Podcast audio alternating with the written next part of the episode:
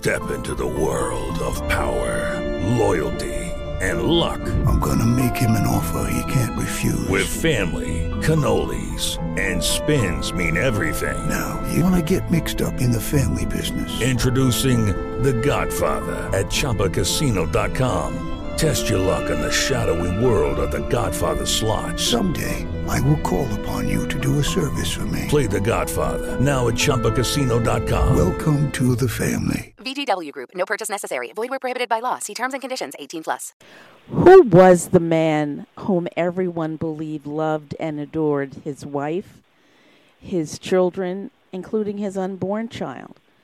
Who was this man who sent his wife a photo of a doll wrapped up in a sheet and then shortly thereafter killed his wife and wrapped her up in a sheet? Little did his wife know when she posted what she thought was the funny picture that it was a predictor of what was to come.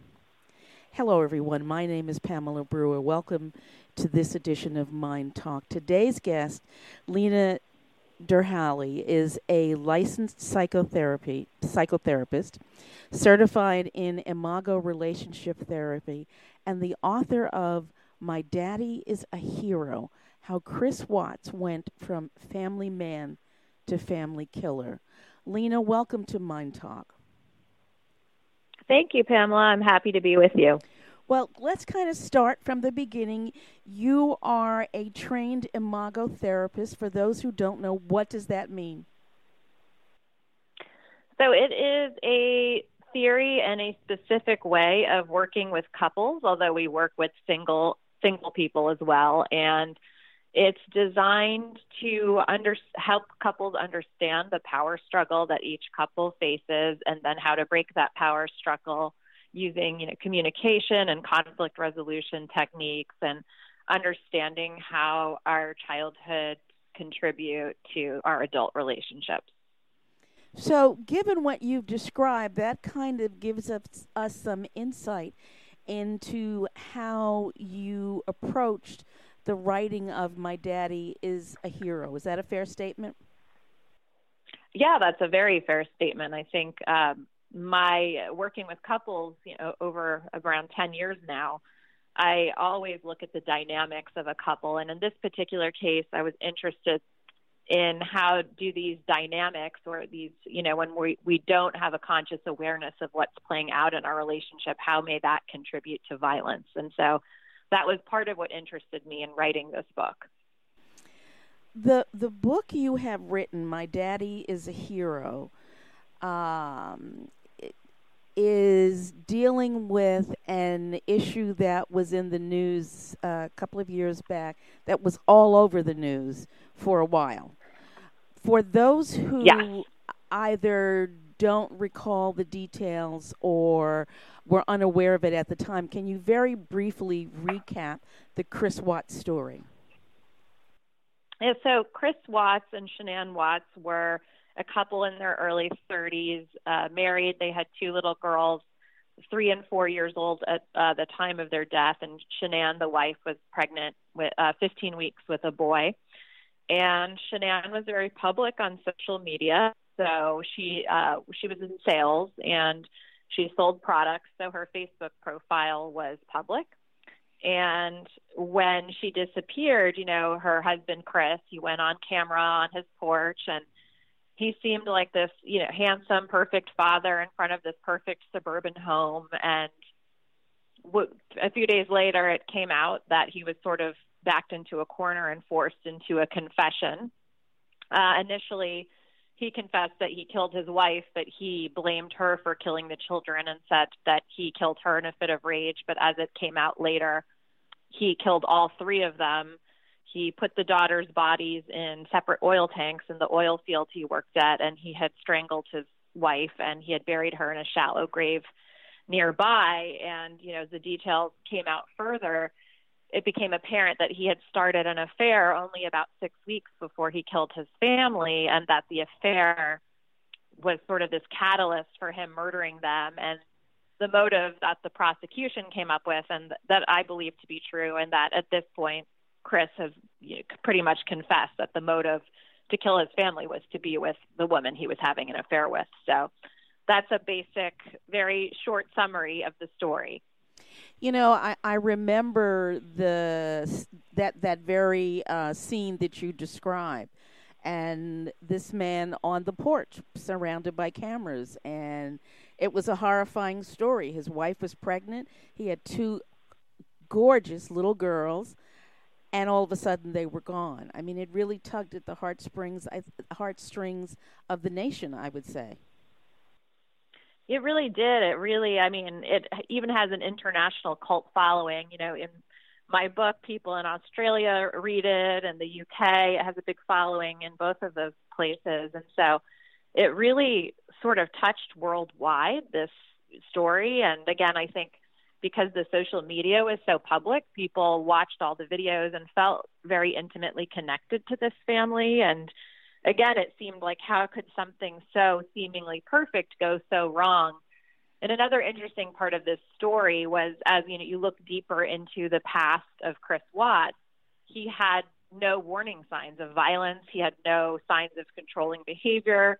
He was everybody thought that he was you know deferential and submissive to his wife and not the other way around. And so a lot of the times when you hear stories about intimate partner violence and men who kill their wives, especially, there's this history of them sort of being controlling and dominant and angry. And Chris Watts was the opposite of all of those things, which I think was another reason that made me so compelled to write this book and try to figure out how does someone with no signs of violence become so violent and so awful. And you know, one of the things that you comment on is that Chris, at least initially, or, or for, during the the length of their marriage, for the most part, seemed to fit the fairy tale view of of a partner. So when you say there were no particular signs, because you know we're always looking for signs and patterns, certainly as therapists. But when you say that there were no particular signs of even the potential for this kind of behavior, that makes it that much more disturbing. Yes, I think that's the most disturbing part of the story. And I think as human beings, we all want to believe that we could spot danger and avoid it. And the thing about this case was that Shanann trusted her husband implicitly in the sense that even though he was having an affair at the time, he had become distant with her in the past six weeks and very cold. And towards the last few weeks of her life, he was telling her he wanted a separation and didn't want the baby anymore. And so that was very, very confusing. But, you know, up until I don't, she contemplated with her friends, you know, maybe he's having an affair, but she didn't even think that was possible because she didn't think her husband was even capable of having an affair. So I, there was no possible way she could have thought he was capable of murdering her, let alone her children. And that's so terrifying. She really had no idea what he was capable of. And I don't believe anybody close to them did. And, it really is the most disturbing part of the story because if we can't spot danger, then how do we protect ourselves? And that was another question I sought to answer in the book. Exactly. And, you know, as folks can certainly read more of the actual details of the, the event and of the murders and of the discovery um, when they take a look at my daddy as a hero. What I'd like for us to really focus on is the various diagnoses that certainly people heard in the media and what your sense is of the accuracy or not of some of those diagnoses. We're not going to be able to go through all of the things that people thought might be going on with Chris, but hopefully we can go through it at least a couple. I, I'm I'm going to want to start out with the word narcissism, because you know nowadays every other word, every other person swears that they or their partner is a narcissist. Can you give us not a fair question, but I'm okay with asking unfair questions. Can you give us a, a tiny overview of what the concept is when when someone is considered to be a narcissist? Yes, and it's a it's a loaded question because we have narcissistic personality disorder, which is thought to be only one percent of the population, and how it's defined in the DSM, which is the you know our I call it the psychology Bible. It lists all the diagnoses for people who aren't aware of it. Um, it's it's talks about a person who's grandiose and has just delusions of grandeur and very pompous and you know very overly arrogant. And so I think that's the uh, the definition that people often think that a narcissist has to be this very arrogant, grandiose type person. And of course, that presentation as narcissistic personality disorder also is defined by a lack of empathy. So somebody who doesn't feel for other people or doesn't feel bad for other people and only cares about themselves. So that's true. As we explore narcissism deeper and we look at sort of the research behind it, uh, there's a researcher named Dr. Craig Malkin, and he's a leading researcher in the field. He's at Harvard Medical School. And I like to define narcissism in the way that he does. So he coins it by what he calls the triple E. And the triple E stands for entitlement, exploitation, and empathy impairments. So he would say that narcissism is desi- de- defined by all three of those things, and that narcissism doesn't have to be grandiose. And that's what I really wanted to convey in the book that we have these sort of umbrella terms that there's a communal narcissist, there's a covert narcissist, that narcissism can present in many different ways. You know, narcissists can be shy and introverted, but if they have these three things under the surface, they may secretly want to feel special as well, but if they have this exploitation, empathy impairments, and entitlement, even if it's really, really hidden, that's more of a definition. And then also, I would like to add that narcissism sort of exists on a spectrum, okay. and that it's normal to have healthy amounts of narcissism, but it's when it becomes extreme, and you know, really extreme when it disregards the value of another person. And you know you do awful things to get what you want and disregard other people's feelings and needs and safety then that becomes you know very destructive pathological narcissism. Lena, we're going to take a break, and when we come back, I'd like to delve into this a lot further because, uh, as you very well know and comment in the book, on some levels, the the overt presentation of Chris was anything but a narcissist, as people commonly think about narcissism. So that's where we'll pick up when we come back, folks. My name is Pamela Brewer. I'm having a conversation with Lena Derhally, who is a psychotherapist and the author of My Daddy is a Hero How Chris Watts Went from Family Man to Family Killer. We'll be right back.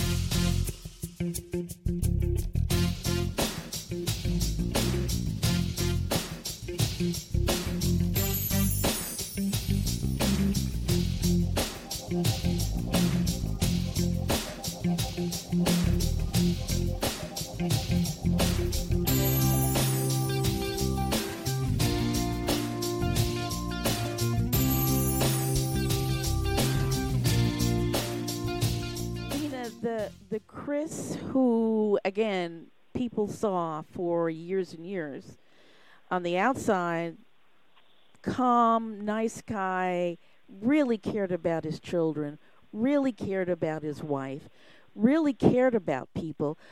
But on the other hand there are instances where you describe some folks in his life who kind of had a hard time connecting with him. So that's an interesting twist to the Chris many people yeah. saw and believe. What's your sense of what that was about? Yeah, I think that was uh, one of the biggest clues into who he really was and so, who he hid, you know, for so long is that actually every person that was interviewed, and I had access to lots and lots of interviews, and his coworkers, his childhood best friend, family members, uh, friends of Shanann and Chris, and while everybody really liked him and thought he was this easygoing guy, the one constant thread that everybody said about him was that he was really hard to get to know and that he showed no emotion and that it was really hard to get any kind of feeling out of him. So it was hard to connect. There was no real depth to him, it seemed. So although people liked him, there was no real intimacy with him. They didn't really know who he was. And so I thought that was a very interesting point that that was something that was said by everybody who knew him. And even his own mother said as she looked back at his childhood, she said, "You know, the only thing I can think of is that he was really, really quiet. You know, his mother and sister tried to get him to open up as a child, and he was always very quiet and, and sort of withdrawn about his feelings. So, I sort of had this theme that nobody ever really knew who he was." Exactly. They they like the him he presented, but not the him he was. Right.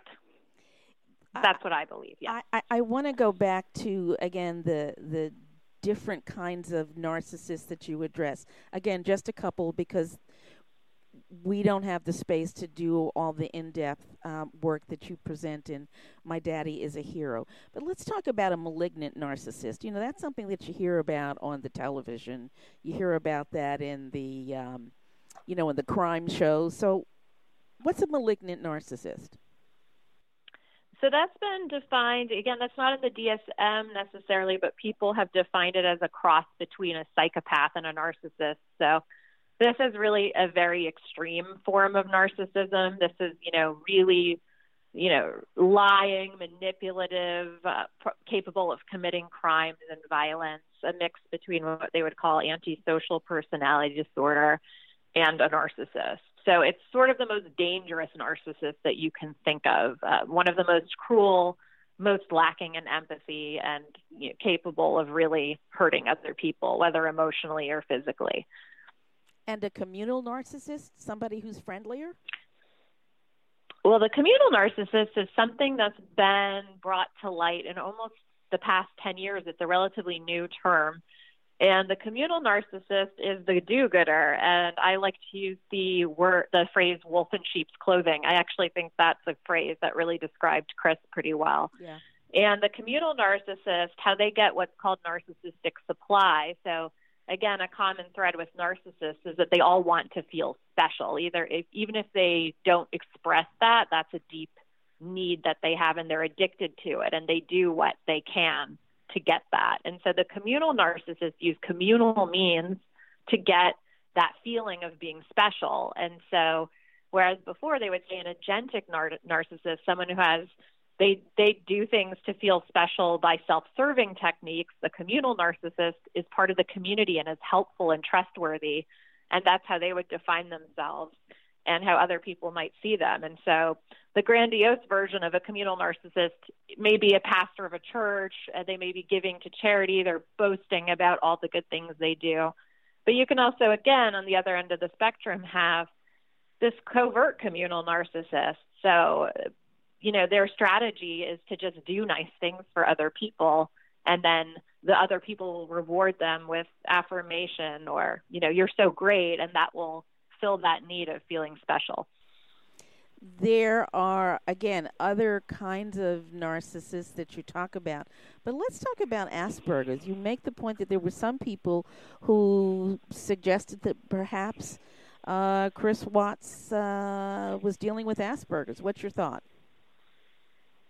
Yeah, they uh, people have thought that, and I wanted to talk about that as well. And I did a lot of research on that, and I found a bunch of research that compares, you know, Asperger's and psychopathy. And what I found was that a lot of people with Asperger's actually have empathy, and that psychopaths are are actually quite different. And so in the book, I, I really I don't think Chris had Asperger's. I see people why they thought so because people equate um, Asperger's with social awkwardness, and Chris was also described as very socially awkward.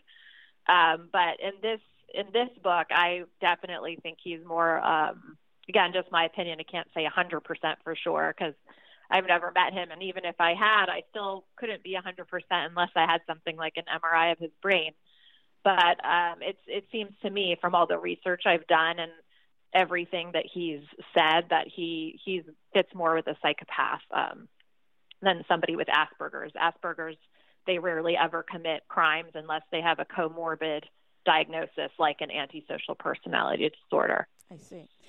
One of the things that you said very early in our conversation today, acknowledging the sort of fear that, that comes up for folks who think about him as he's really nice guy, showed no signs. How on earth can I ever protect myself? How do you, when you address this in My Daddy's a Hero, how do you spot some of what could be red flags with respect to this yes. kind of Chris in your life? Yes, and you know, I think I do think that there's we're unfortunately not going to be able to spot all these things because people like Chris, as I describe in the book, become very good at mimicking. Yeah. and become very good at portraying, you know, people who are psychopathic or narcissistic are very charming people.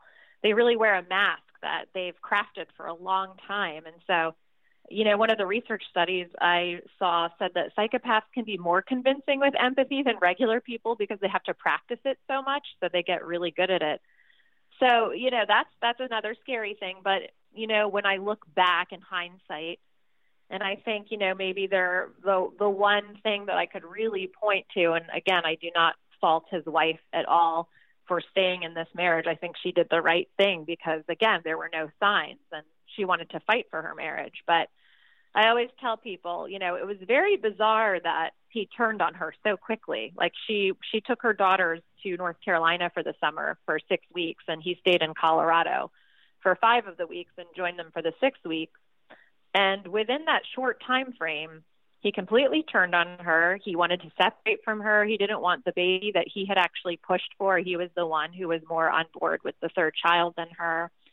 And while she was begging him to go to couples counseling or read self help books or work on the marriage, he was acting like, for the most part, he had pretty much made up his mind. There was no salvaging the marriage. He um, had complete lack of empathy for her, completely cold uh, willing to leave his pregnant wife and two daughters with without even trying or anything, and with you know absolutely no empathy for her, which she expresses to him and her texts with her friends that she says at one point, you know, you only care about yourself and your feelings, and that's really how he was acting. So I'd say at any point, if someone is that quick to turn on you, it's a it's a very huge red flag. Not that they're going to kill you necessarily, but that something is going on and that there that's a huge character flaw you know it's, i think a person with empathy would say well you know i'm going to at least try to work on this with my wife you know? She's pregnant. We have two little girls. So i think that was one sign is that if somebody turns on you really quickly and um it's it's not a good sign. And to be to be very aware of that she had lupus and she was pregnant and had two little girls. And you're right. When I first, as, as I was reading um, My Daddy is a Hero, and I saw the, the point that you made that in five weeks he went from, you know, I love you to I'm done with you. I, I, I had to go back and reread it because the first thing that popped out to me was five weeks? Seriously? So again, yeah. you know, when you have those kinds of sudden changes, rather than ignore them and assume that it's not that big a deal, maybe you need to pay attention to them. You don't want to make a decision as to what it means without exploration, but you really need to pay attention to sudden, huge changes in a person's behavior. Yes, and in this case, I mean, her, I think Shanann's gut feeling was something's going on. She didn't know what, but she knew something was wrong and he wouldn't tell her. And it was driving her crazy, you know. But it, in this case, you know, something really was going on. A lot of things were going on, and her gut was right. And so, you know, uh, but again, it was so shocking for her. It happened so quickly. It was such a drastic change that, you know, I think any woman in her position would have believed he's just going through a phase and we can work this out. And I really believe that that's what she believed, and I would have believed it as well. And it's just, um, but in hindsight, again, it's it's a good lesson for a lot of us that you know, again, if somebody turns on you that quickly and is not willing to work anything out or see your point of view, that's a big red flag of an empathy impairment. We're going to take a break, and when we come back, I'd like for you to uh, describe what it means when you are the victim of gaslighting. Folks, you're listening to the voice of Lena Derhally, who is the author of My Daddy is a Hero How Chris Watts Went from Family Man to Family Killer. It really is an amazing and insightful read. Stay where you are. We'll be right back.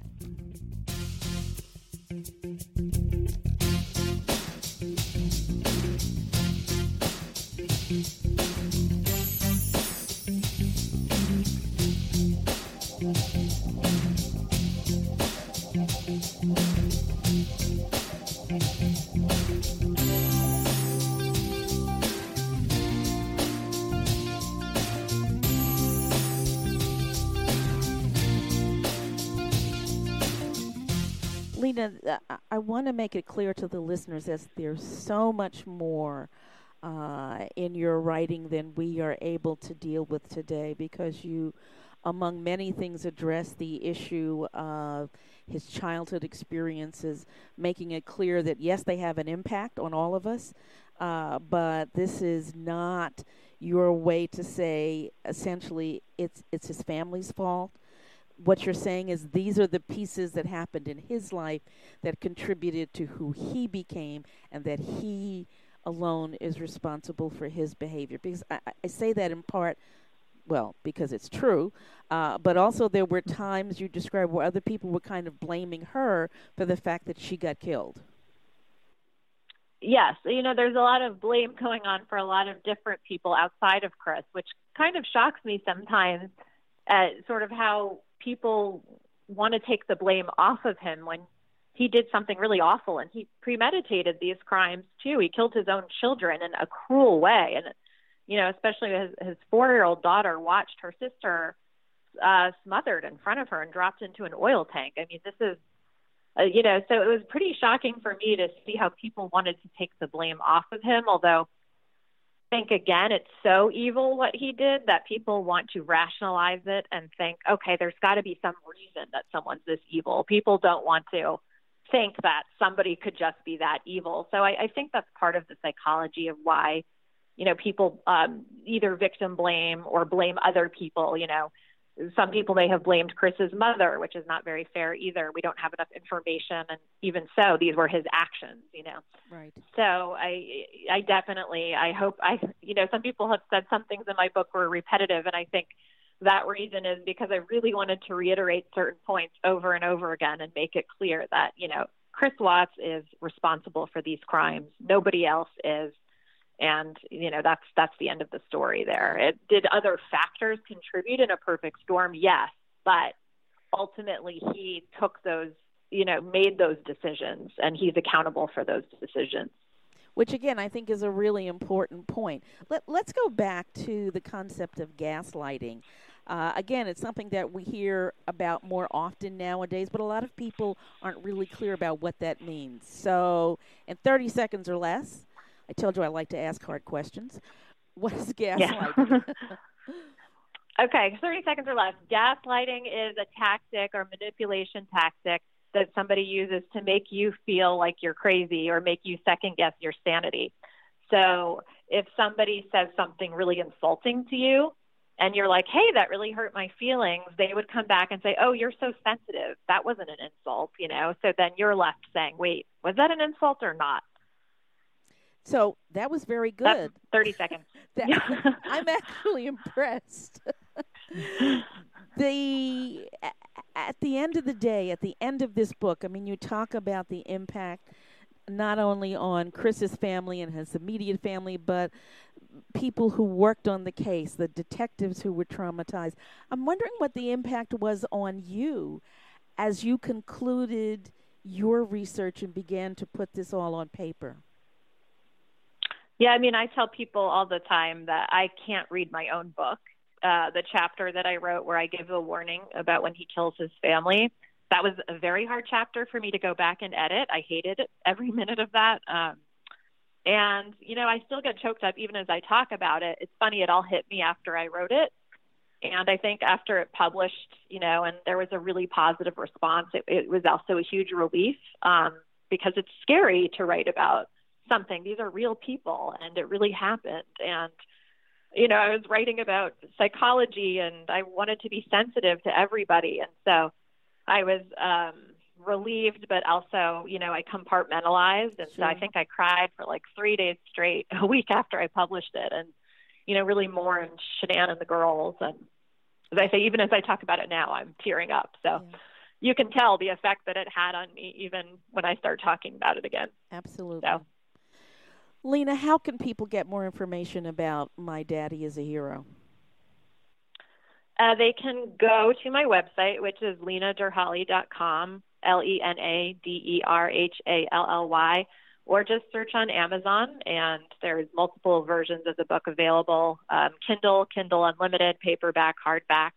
And um, that's probably the best place to get information on the book. Sounds like you name it, it's there. Lena Derhally, author of My Daddy is a Hero, thank you so much for spending time and sharing your expertise with us today.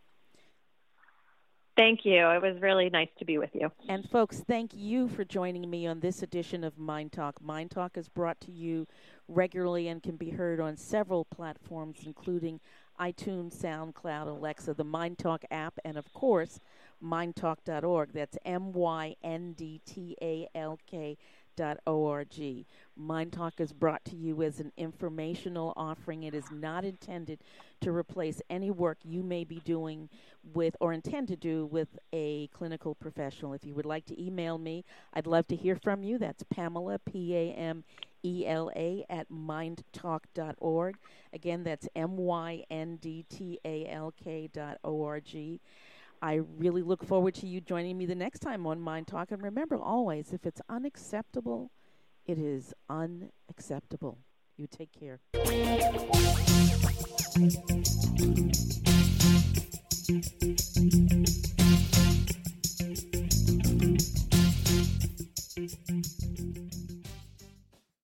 With LuckyLand Slots, you can get lucky just about anywhere. Dearly beloved, we are gathered here today to. Has anyone seen the bride and groom? Sorry, sorry, we're here. We were getting lucky in the limo and we lost track of time. No, Lucky Land Casino, with cash prizes that add up quicker than a guest registry. In that case, I pronounce you lucky. Play for free at LuckyLandSlots.com. Daily bonuses are waiting. No purchase necessary. Void where prohibited by law. 18 plus. Terms and conditions apply. See website for details. Tax day is coming. Oh, no. But if you sign up for Robinhood Gold's IRA with a 3% match, you can get up to $195 for the 2023 tax year. Oh, yeah. Sign up at Robinhood.com slash boost by tax day to get the biggest contribution match on the market. Subscription fees apply. Investing involves risk. 3% match requires gold for one year from first match. Must keep IRA for five years. Robinhood Financial LLC member SIPC.